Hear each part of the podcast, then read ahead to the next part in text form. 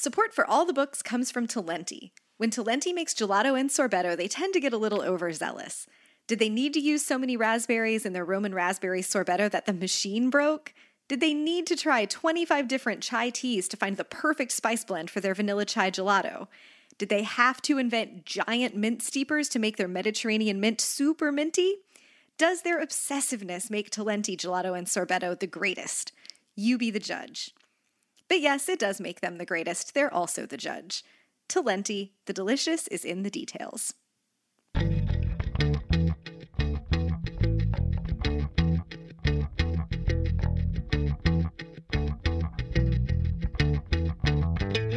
You're listening to All the Books, a weekly show of recommendations and enthusiasm regarding the week's new book releases.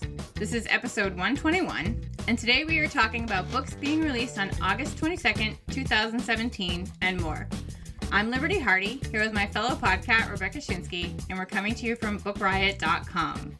Hello. We're coming to you from the day of the solar eclipse. Yes. It's going to get really dark in your house and you won't be able to read your notes. I know. I kind of hope that's what happens. We, um, you know, we don't like to start the show talking about weather all the time, but this is a big thing, and it's it is 1:21 p.m. in Richmond here. Apparently, the eclipsing just began at 1:18. It's going to peak in about an hour and a half, so I should be seeing it get darker and darker outside my office window as we go, which I think is pretty cool. And then I'll be able to run outside and see the end. Yeah. I um I don't know what's happening. You here. don't, you were yeah you were telling me before the show you just don't care and that's okay you don't have to I know. I feel bad though. I feel like I should. Like it's a historic thing and I should care, but I'm like I that's mean- cutting in on my reading time. I was gonna say when it gets dark outside you can't see to read in your little reading tent anymore yeah. So it's you know it's just- inconvenient I natural phenomena yeah. How dare you occur rarely ever? for this one hour in like 120 years you won't be able to read Liberty get over it Well, before I start, do you have anything to say about any of your books today? Uh, let's see the second book I'm going to talk about the Futilitarians has a content warning for suicide so heads up when we get there Okay. Now I'm going to tell you about my first book because I'm so excited. I'm so excited. I'm so excited. Um, so don't tell the other books. This is probably my favorite book of 2017. I love this book so, so much. It's called The Heart's Invisible Furies, and it's by John Boyne. And I, I lost my mind over it. It's so good. I've never actually read a John Boyne book before. He wrote uh, The Boy in the Striped Pajamas, most famously, oh, probably. I did not make that connection Yeah, and he has several others, and I'm embarrassed to say, well, not that embarrassed, you know, like it happens. Um, I've never read him before, but uh, one of our friends, Michael Kindness, who has the Books on the Nightstand podcast, he he told me he's like, you need to read this book, and he was right. I love it so much. It follows the life of a man named Cyril Avery from post World War II Ireland uh, through Amsterdam and New York City right up until 2015. It's a big, fat, hilarious, heartbreaking, kind of a little bit dirty occasionally, like just amazing novel. It's so, so good. It opens with Cyril's mother. She lives in a small Irish town. She is unwed and discovers that she's pregnant, and the her family takes her to church. They shame her in front of the entire town, and then the priest literally like boots her out of out of town. Is like, get out of here. You know, we're like, hello hypocrisy, because you know all kinds of horrible things happen with the church later on. Um, but so that she's like, well, I don't want to be here anyway, so goodbye. So um, she goes to Dublin. Um, she gives Cyril up for adoption, and he is taken in by a very wealthy sort of like standoffish couple. Um, he's a banker and she's a writer. They don't really know what to do with children, so they kind of treat him like a little adult, and they're also always telling him that he's not a real Avery. Um, so that's how he like introduces himself to people. He's like, "I'm Cyril Avery, not a real Avery." Um, and so, but he he gets well taken care of. You know, like I said, they're very well off. Um, he's enrolled in school. He when he's seven, he meets a boy named Julian, and he turns out to be Cyril's best friend. Um, but not only is he his best friend, but as the years go on, Cyril realizes that he also has feelings for Julian. He thinks he is in love with him. Um, and at this time in Ireland, it's it's a crime, like literally a crime to be gay. Um, people are imprisoned for it. They're, you know, um, exiled. They're excommunicated. Um, and so he has this, like, what, what he feels like is a horrible, horrible feeling. And he doesn't know what to do, but he can't tell anybody because, you know, he'll get in trouble. Um, and he just tries to, like, keep it to himself. And he goes through a lot of his life, like, when he gets older, he has, like, secret, you know, encounters with men, but, um, you know, it's all, like, very scary for him because he could get caught and you know like his like when he's in, in a boarding house like his landlord could tell on him and like all this stuff. So it's very stressful being cyril and it's very sad because it's terrible to think that people actually really had to live like this. Um, but john boyne puts so much humor in the book that it like helps with the the sadness. Um, and it and it's just like it goes there's several um, famous events that take place and he you know he mentions those like as part of the story um, and like I said, he just goes. He eventually moves to Amsterdam, and then from there he ends up in New York City. Um, it's it's like I was trying to figure out a way to describe it. It's like if John Irving wrote Angela's Ashes, but the main character was gay. It's Ooh. just it's so full of heart and just emotion. Um, and like I said, you know, there are some very sad things. There are some there are um, homophobic crimes, which are which are just devastating. Um, but uh, again, so so funny. Cyril Avery is probably my new favorite character. Um, I would put him right up there with Owen Meany and Anne Shirley as like just wonderful characters I will always remember. Um, if you like John Irving, this is like the John Irving novel that I've been wanting ever since Owen Meany came out. Like, and just it's not happening. Um, if you like Robertson Davies, like I said, if you like Frank McCourt, um, this is just just oh, I can't even say any more adjectives. It's just the best. And I have to say, it was my book of the month pick. Um, so it was available to members at the beginning of August, and I have already received more emails and DMs on Instagram and Twitter um, from people saying that this was one of the best books that they've read. Um, I got this lovely message from a man who said it was the best book he's ever read. Um, Whoa. Like more than any other title I've ever recommended. And it just makes my heart just fuzzy and warm because it's so, so good. I know I'm not even doing it justice, but it's just so wonderful. Again, it's called The Heart's Invisible Furies, and it's by John Boyne. I have got to get right on that. It's 600 pages long, but I, am telling you, it's like it's like reading like a John Irving. Like it just goes by so fast, and it's so entertaining that you don't even realize. Like, don't be alarmed by the size. It's. it's... Maybe I'll take it with me on vacation in a couple weeks. I'll have some oh, yes, it's so good.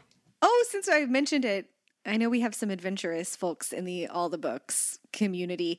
I'm going to be spending a week uh, in Grand Tetons National Park. So if you have any tips about things to do in the park or around the park or in Jackson, feel free to let me know on Twitter or shoot me an email. I would love to hear about those.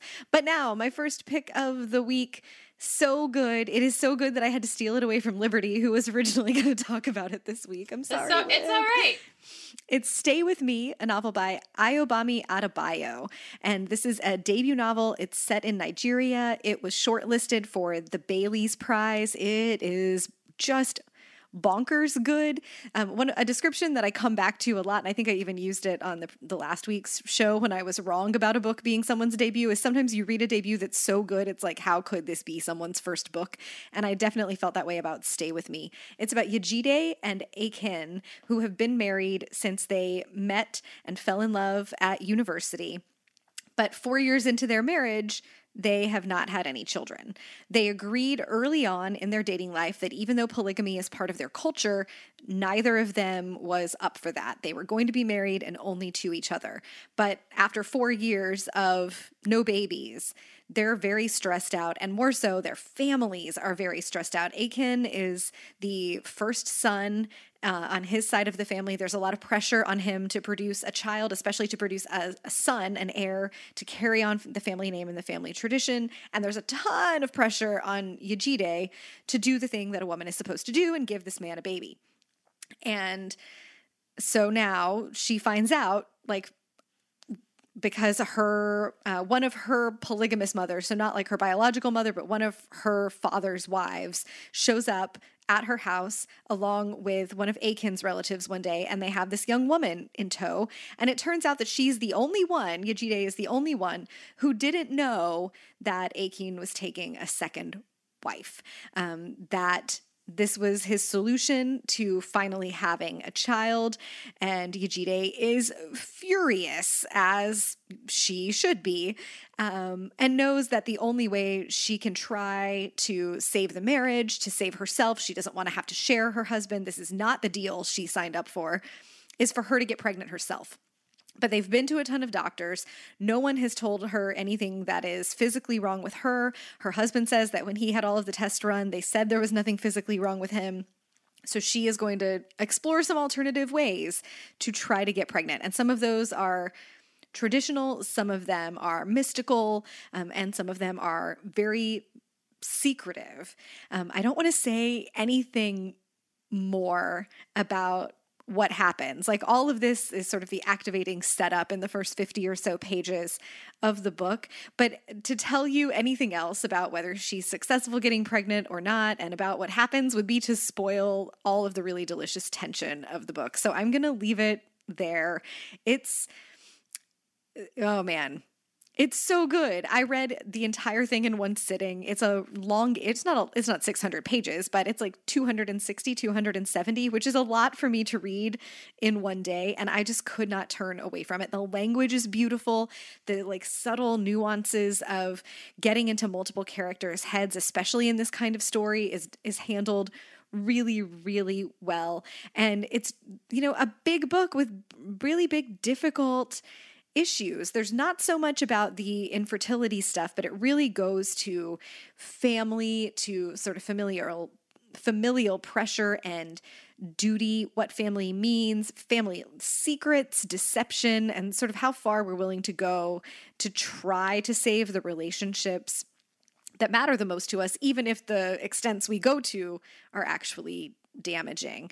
Um, there are some content warnings. If you once you get into the book, there is um, domestic violence and well, let's see. The most notable thing is for domestic violence. There's also rape. Um, so be careful if you are sensitive to those things uh, as you go into the book. Um, but it's just gorgeously written. I can't wait to see what she will do next. Again, it's Stay With Me, a novel by Ayobami Adebayo. It's like this year's homegoing. It's like that kind Yeah. of like mm-hmm. debut that's leaving its mark like homegoing did last year. Was It's that just really- last year? It's yeah, it was, man. It's really, really memorable. So, I would like to just talk about the Hearts of Visible Furies again, but there are some other great books out today. Um, and we have sponsors. Would you like to hear about our first sponsor? Yes, please. Okay, our first sponsor is If the Creek Don't Rise by Leah Weiss. Um, and let me tell you a little bit about it. Sadie Blue has been a wife for 15 days. That's long enough to know she should have never hitched herself to Roy Tupkin, even with the baby. Sadie is desperate to make her own mark on the world, but in remote Appalachia, a ticket out of town is hard to come by, and hope often gets stomped out. When a stranger sweeps into Baines Creek and knocks things off kilter, Sadie finds herself with an unexpected lifeline if she can just figure out how to use it. As I was reading these notes, I thought it said unexpected feline, and I was like, oh, she got a surprise cat. Oh, that is a great thing that happens. But no, unexpected lifeline. Uh, Leah Weiss is a debut author who has been called a talent to watch, and her writing has been called masterful and impressive. Kathleen Grissom, the author of the New York Times bestsellers The Kitchen House and Glory Over Everything, has served as an advisor and been a great mentor to Leah. And If the Creek Don't Rise is a story told by a colorful cast of characters with unique voices. We will have a link to this book in the show notes. You can buy it now wherever books are sold. And we thank them for sponsoring. Okay, lady, what is up next on your list this week? The new Gabrielle Zevin. Woohoo! Yay! Um, you've probably heard of her. She's written several young adult novels and most recently, The Storied Life of AJ Fikry. And her new book is just as delightful. It is called Young Jane Young.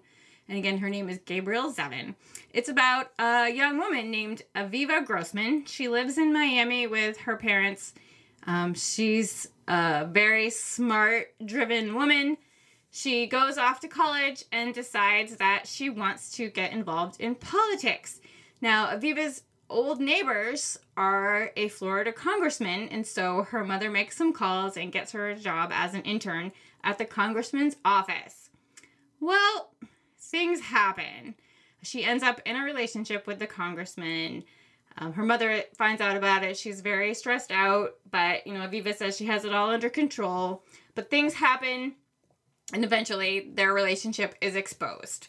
Um, and it's it, she not only is it exposed, but it turns out that she was keeping a secret blog because she was so in love with him and she couldn't tell anybody. So she was keeping a blog about their relationship, not under her name, but they once the news broke, people figured out who she was. So this blog was shared all over the internet. Aviva is shamed. Um, her parents are embarrassed. She becomes the butt of a lot of jokes. And, you know, as what usually happens, the congressman, you know, gets a little blowback, nothing happens.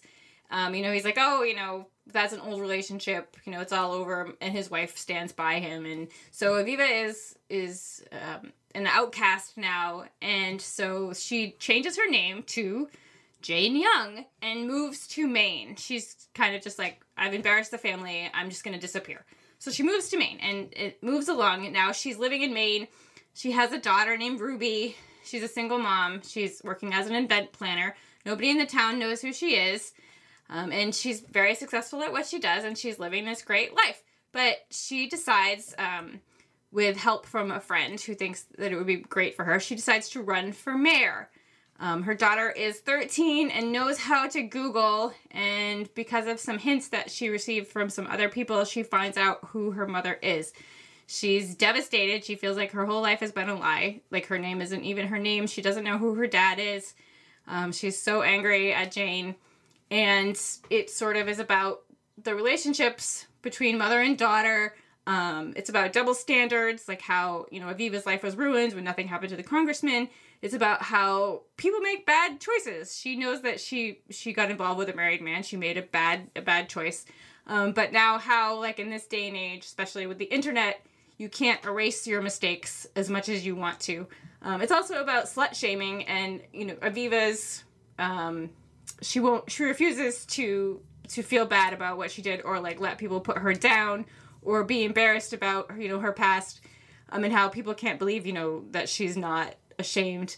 Um, it's told in five parts. I particularly enjoyed how it's written. It's told in five parts by five different women two of those women being aviva because the other one is her alter ego as jane um, one of the sections is told in emails one is like a fake choose your own adventure book one's in the first person one's in the third person and I really enjoyed how she did that. It like added to the story. Um, it's it's very delightful. It's it's you know a very contemporary novel about real things that happen to real people these days, especially you know with the internet. Um, again, it's called Young Jane Young, and it's by Gabrielle Zevin. Ooh, I've had my eye on that one too. I didn't want to take two of your picks this week, though. That would have just been mean. Uh, okay, so my next pick this week is The Futilitarians Our Year of Thinking, Drinking, Grieving, and Reading by Anne Gisleson. And uh, this is the book I mentioned at the top of the show that has some content warnings for suicide. And I'm going to be talking about that in this segment. So jump forward now if you need to. Uh, so the setup of this no- it's a memoir, not a novel. Uh, I'm all tongue tied already. The setup is, I think, pretty perfect. Um, Anne Gisleson is a writer. She lives in New Orleans. And after losing uh, her younger sisters, who were twins, within a year and a half of each other, both to suicide um, in identical fashions, they both hung themselves. They had the exact same mix of drugs in their system. Um, and after she's had to flee her home in New Orleans during Hurricane Katrina and watch her father die from leukemia she and her husband have had like they've had a rough several years um, and now she's a mother in her early 30s and she and her husband and their group of friends all in new orleans are wrestling with like how do we how do we keep living basically? How do you keep moving forward? How do you make sense of all the pain that is just part of life and keep going? Sort of what does it all mean and how do you make the meaning out of it? So she and her husband and a group of their friends they they actually like form a, a list of the friends that they think would be good to do this project with, and then they narrow it down, and then they invite about a dozen. They form what they dub the Existential Crisis Reading Group, uh, or jokingly, the Futilitarians. And once a month, they get together to discuss a reading that someone in the group has selected about existentialism.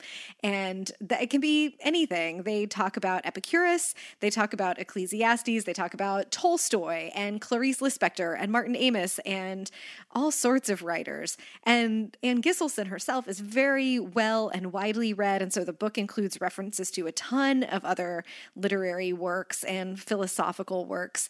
Uh, but the idea was they would start in January, it's January of 2012 they would read a work and then at the end of that month's discussion which is this like hours long booze filled session that moves between talking about the work and talking about their lives and you know laughing and crying and sort of that whole gamut of human experience and thought around these big issues somebody else would pick the readings for the next month to sort of build off of it so that they'd have this year long project that builds itself as it goes. And the book is broken into chapters one for each month of the year where she talks about what the reading was and what she got out of it and the things that they discussed at the existential crisis reading group meeting for the month but also woven through all of that is the story of her life and her family's life. She was one of eight children. Her father um, sort of built his uh, law practice up from nothing. He was this known figure in new orleans. Their family had this sort of rich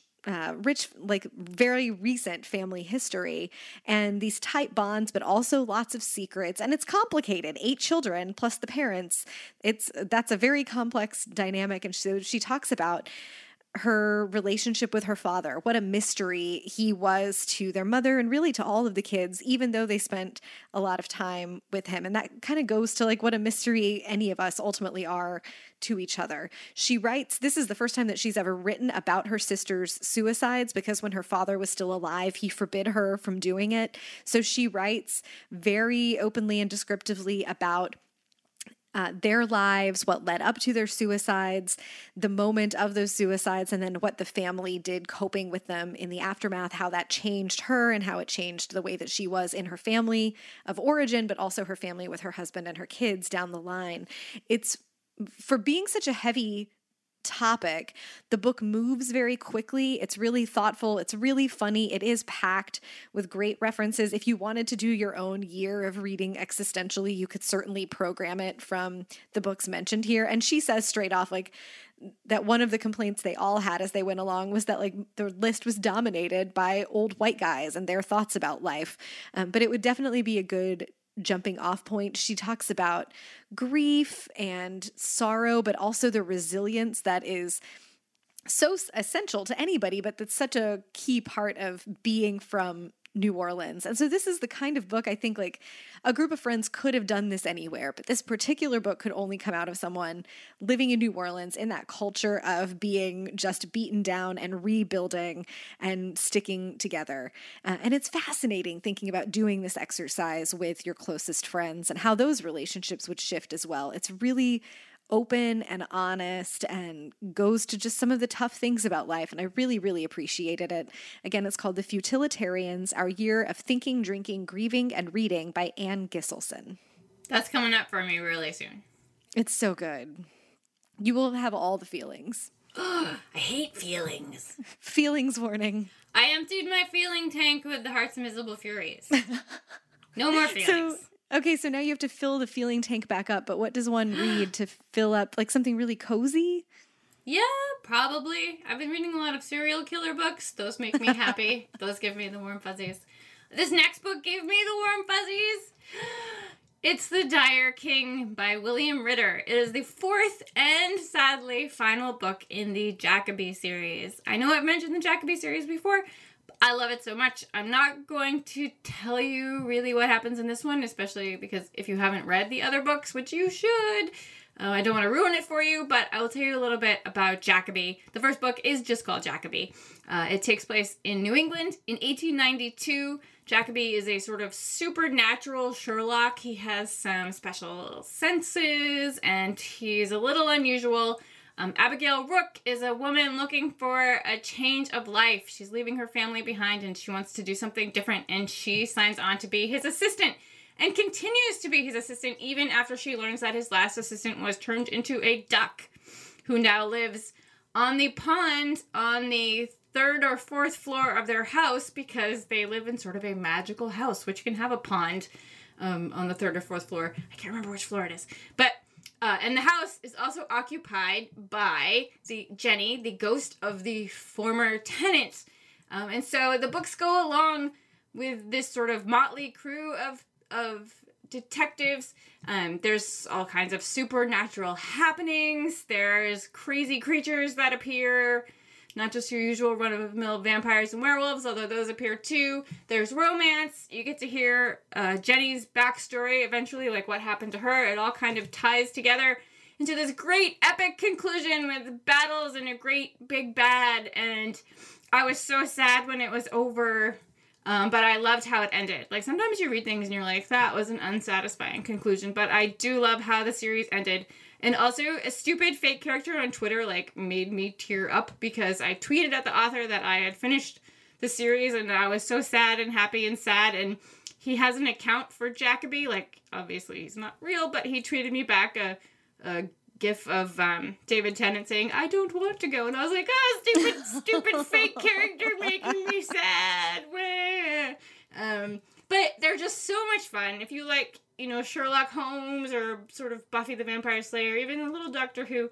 Um, they're just great fun. Again, the series is called Jackaby. The last book is The Dire King, and it is here now.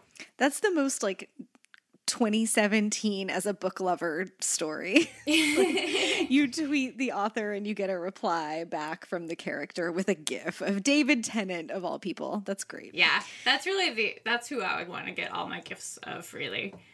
So. Um, for my next segment this week, I'm doing a backlist bump because um, the futilitarians got me thinking about how the world is full of reading memoirs, but it's not really as full as I wish it were of like making sense of life through books memoirs.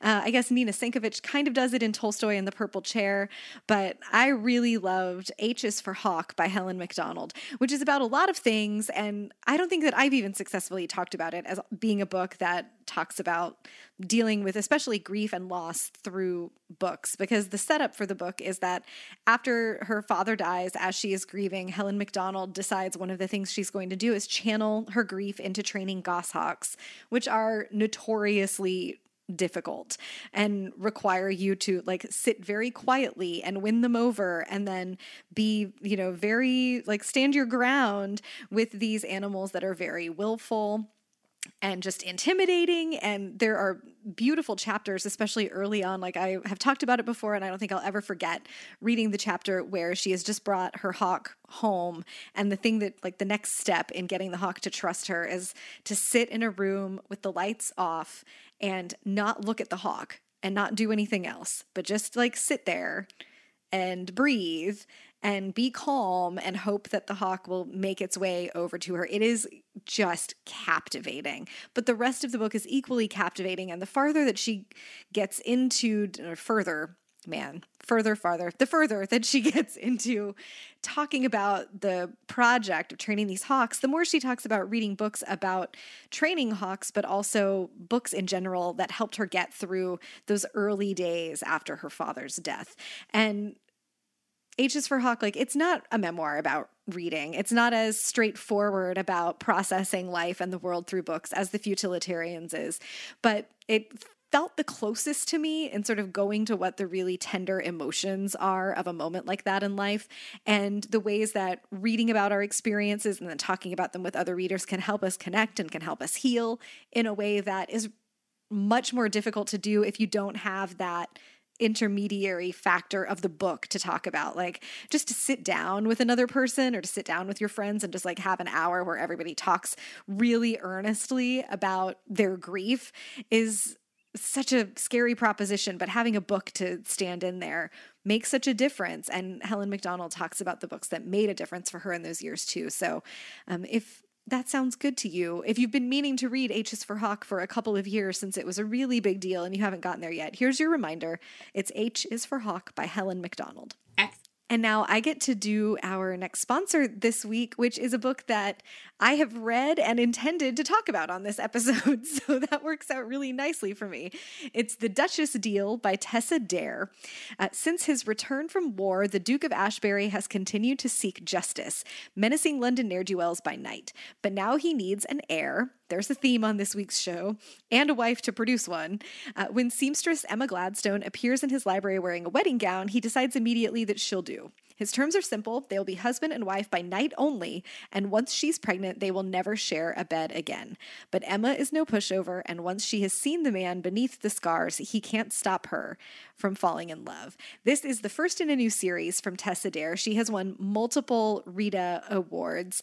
And here's the pitch that the author sent for it, which I can't top. Think Regency era Deadpool meets Beauty and the Beast as a scarred mercenary bedevils London lowlifes by night but reclaims his humanity with the help of a woman. Uh, Emma Gladstone is the daughter of a vicar, and Tessa Dare grew up as a preacher's kid.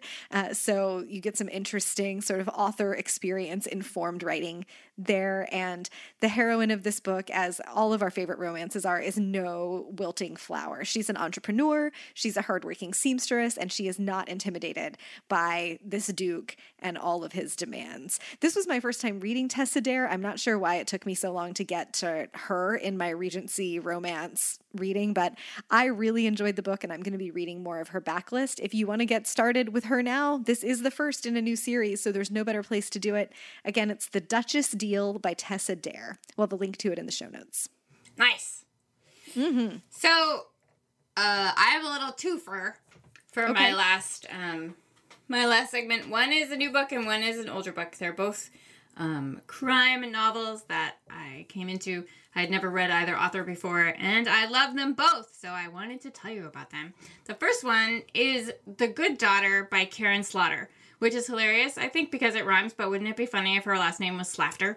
Um, anyway, but uh, it came out two weeks ago, I think now, three weeks ago. It, if, I'm just going to start off by saying Okay, these are books about serial killers and murder and death and horrible crime. So if you are sensitive to those kind of things, these are not the books that you want to read. Uh, the Good Daughter is the most intense, like graphic, um, just thriller that I've ever read. It's there's horrific crime, but also like there, it's about a lawyer and his daughters and the um, legal side of things was just fascinating. I was like, she has to have been a lawyer in, in book before because she, I, it's just amazing the things that she knows. But um, she gets all of her lawyer tips from another um, famous author whose name has just left my head, um, who was also a lawyer. But uh, it's it's so fantastic. I never read Karin Slaughter before. I immediately went out and bought six more of her books. Um, because I was just like, this is one of the greatest you know mystery thriller writers I've ever read. I need to read a lot more of her. So I was very excited about that. Um, so I highly recommend The Good Daughter if if you like that kind of thing. And the other one I read is more on the kind of silly slasher side. It's Heartsick by Chelsea Cain. Um, I accidentally picked up the sixth book in this series several months ago, and I started reading it and I was like, I have no idea what's going on. And then I looked and I was like, oh, that's because it's the sixth one. Um, and if you've heard me talk about it before, you know that reading books out of order makes my eyes bleed. So I bought this, I was going to buy the sixth one, or the first one, excuse me. And then I realized I actually had bought it in 2009 and it was sitting upstairs in my house. Um, so I read it and it's really fun. It's about a detective named Archie Sheridan and his relationship with Gretchen Lowell, who is a serial killer. She's like, um, if Hannibal Lecter was a supermodel, which is where like the silly comes in, you know, she's like the most beautiful woman and all she wants to do is murder people. Um, and he has caught her and now she's in jail and now he's working on a new case, but he can't like break his bonds with her because she kidnapped him one time and tortured him and for days and days and they have this special bond now. Um, it's it's exactly what I wanted to read this weekend. I just wanted like some escapism you know, because yeah, because you know, murder, fun. Um, but I, I thought it was great, and there's like five more books in the series, and you know, both of these just just fantastic. So I'm so glad that I I came into these. Um, finally, these authors. Again, the first one was called The Good Daughter by Karin Slaughter, and the second is Heartsick by Chelsea Cain. All right. My last pick this week is a new anthology. If you like the best American short stories each year, this is something to keep an eye on. It's PEN America's Best Debut Short Stories for 2017. And this is the first year that they've done this, but it's going to be an annual anthology. This collects the work of a dozen writers who made their debuts either in print or online this year in a literary magazine. So you are not likely, unless you're reading a bunch of literary magazines, to know any of these names. They were judged by um, writers that we love Marie Helene yeah, Bertino, yeah. who wrote 2 a.m. at the Cat's Pajamas, and Kelly Link, who wrote like a million things that we've loved, and Nina McConigley. And they are a really diverse selection of a dozen stories that made it into this collection. They moved from South Carolina to South Korea. Some are on really old fashioned, like 1700s farms and some are in cubicle farms. And they have just, you know, sort of undying human themes love, identity, technology, language, all that good stuff. I am working my way through these right now, like any collection. And I know I say this all the time. You're going to find some that you love and some that maybe aren't your flavor. But this is a really cool opportunity in this collection to really see a writer at the very beginning of their career. It's a celebration of their first published short story. And maybe you will find a favorite here that you'll be able to track up, you know, as an up and coming writer over the next couple of years. So that's the PEN America Best Debut debut short stories of 2017. It's edited by Yuka Igarashi. And again, the judges were Marie Helene Bertino and Kelly Link and Nina McConigley. We will have a link to it in the show notes. And that brings me to the end of this week's new books. What are you going to go read now? I am. You're gonna. You might be jealous, or you might already have it in my hot little hands. It came in the mail about ten minutes before we started recording. I mm-hmm. have. I am. I am. I am 17 Brushes with Death by Maggie O'Farrell. Maggie O'Farrell! right?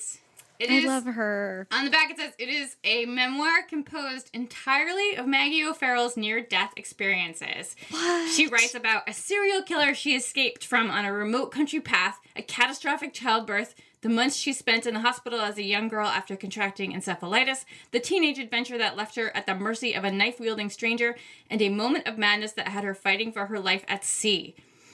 Just is that real? It, yeah, this is a memoir. Like, I mean, I, am assuming she's telling the truth. Whoa. I don't know, um, but it's it's just it sounds amazing. We already love her. Love, love, love. It says she wrote it to help her daughter who lives with a life threatening immunological disorder. Hmm. So, oh, it's going to be amazing. I'm excited to read a memoir from her. Yes. Her is so good. So good. Well, my next read is also pretty enviable. It's The Burning Girl by Claire Messud.